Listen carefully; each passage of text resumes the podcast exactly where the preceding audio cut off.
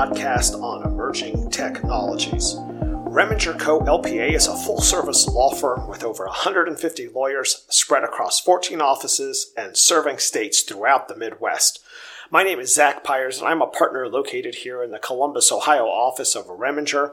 I also happen to be an adjunct faculty member at Capital University Law School, teaching a number of litigation based courses, including a course in ride sharing and autonomous vehicle litigation. And I also happen to be a co author of a recent book published by the American Bar Association on ride sharing law and liability. And my name is Kenton Steele. I'm an associate here in Reminger's Columbus, Ohio office. And in addition to uh, my legal uh, work as a civil defense attorney, I'm also an adjunct faculty member at Capital University Law School, teaching a course on ride sharing liability uh, and litigation, and am one of Zach's co authors on the book he mentioned that was recently published by the ABA. This podcast on emerging technologies will examine how changes in technology and business models affect our daily lives and how the law is adapting to respond to these changes. Exponential technological advances in the last two decades have transformed how we travel, how we do business, and how we communicate nearly every part of our daily lives are evolving and changing to incorporate the benefits offered by these new technologies. And while in many ways new technologies offer convenience, they can also create uncertainty. For instance, how does using an in home smart speaker impact one's right to privacy? Are ride sharing services safe? Who is responsible if I buy a defective product from an online retailer? Are cryptocurrencies the wave of the future or a passing fad? This podcast will explore these questions and others related to emerging technologies and will offer insight into how the law is responding to the new issues arising in our increasingly technologically advanced world. On today's podcast, we're going to be discussing driver classifications and legal claims arising from in the ride sharing context.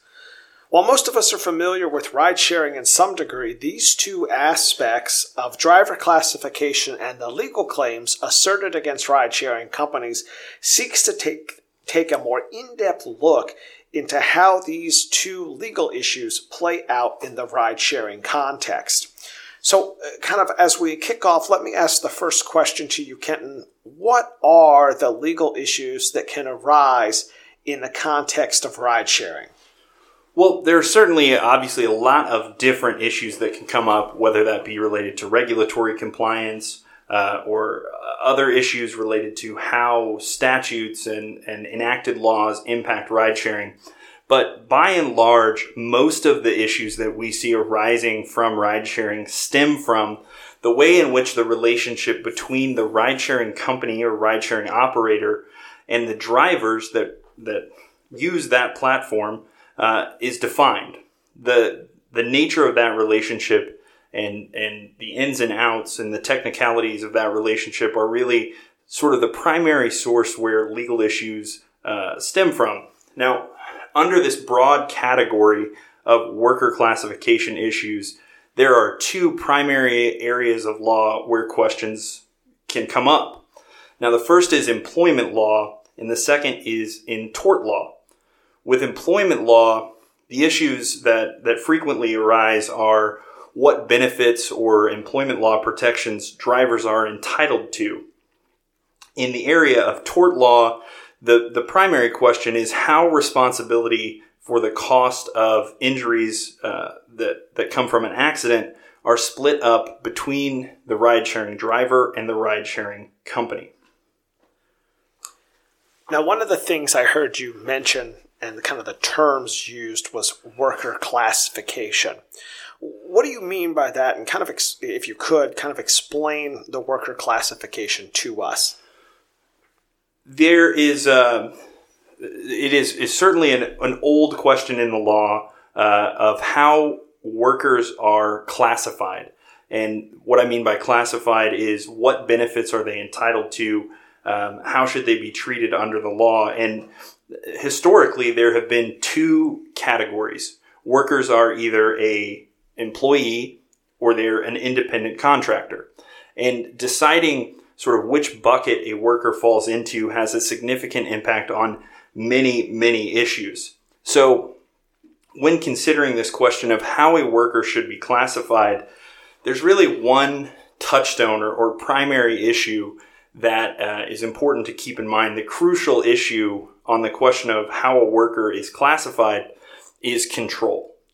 What level of control does the hiring party have? What rights do they have to control the actions of the hired party, the worker? The higher the degree of control, the more likely it is that a worker is an employee. If they're, the hiring party has less control, it's more likely that the worker is an independent contractor.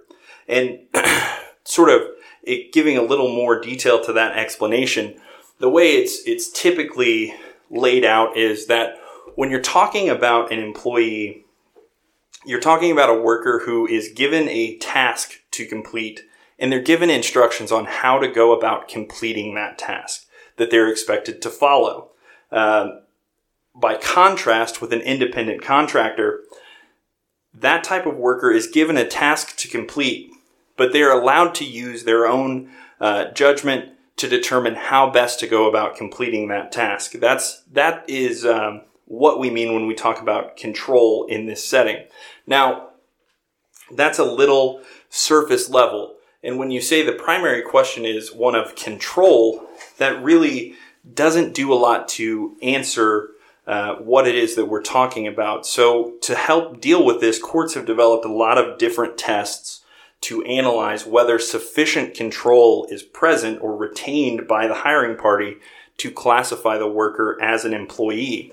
Uh, one of the most famous tests that was set out by the U.S. Supreme Court in the uh, NLRB case um, in, in almost 50 years ago is really a 12 factor test that walks through a lot of different considerations, including how important the type of work that's being performed is to the overall operations of the business, who sets the hours for uh, how long the worker is expected to do the task, when and where the job is performed, and depending on how those questions are answered, that is what ultimately uh, assists the court in making the determination of whether control is present in a sufficient degree to classify an employee as a worker, or if that control is not present, um, then the worker will be an independent contractor. And while I mentioned that 12 factor test from the U.S. Supreme Court, uh, there are a lot of other tests that are used in different jurisdictions or when different issues are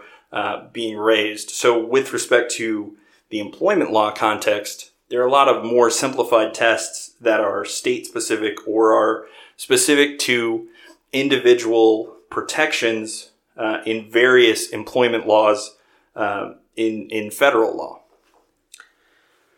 Now, sticking with this topic of worker classification, what positions have the ride sharing companies taken with respect to how they classify the drivers? Well, in short, ride sharing companies have uh, generally been very insistent that drivers should be properly classified as independent contractors.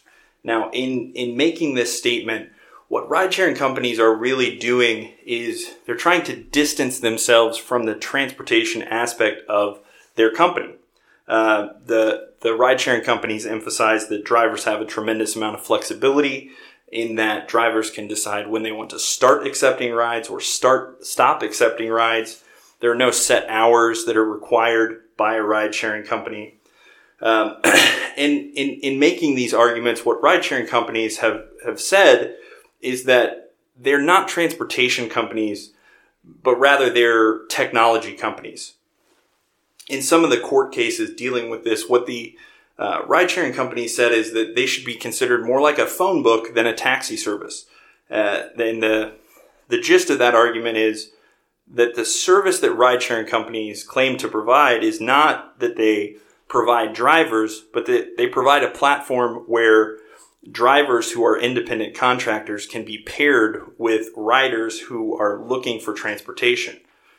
Um, now, drivers, on the other hand, of course, have uh, rejected these positions and want the enhanced protections that come with being classified as an employee. And in some of the few cases that we've seen, the arguments made by the ride sharing companies that they should be considered more like a phone book than a taxi service were not well received by the court. Uh, in fact, one of the one court in uh, California who considered this question really quickly rejected the ride sharing company's arguments and, and went so far as to say that it was obviously wrong um, for the ride sharing company to claim it was not a transportation company. Now, you mentioned that the courts have not been receptive to the argument that drivers are independent contractors. Does that mean that the drivers are classified as employees? Not necessarily. Uh, as I mentioned earlier, there are a lot of different tests that are used to determine how a worker should be classified. And those tests change not only by jurisdiction, but based on what question is before the court, whether or not it's a question of uh, tort liability or a question of protection for employment laws. And with that in mind, it's also important to keep in mind that the laws and regulations related to ride sharing have continued to evolve and develop in recent years.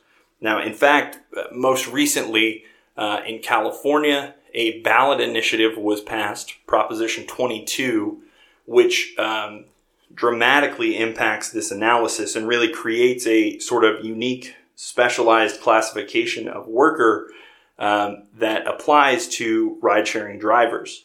This sort of third classification of workers really breaks that uh, worker or employee independent contractor dichotomy that has existed for uh, more than 100 years. So it is not as clear cut as it, it may seem at first blush as to whether or not ride sharing drivers are employees or independent contractors.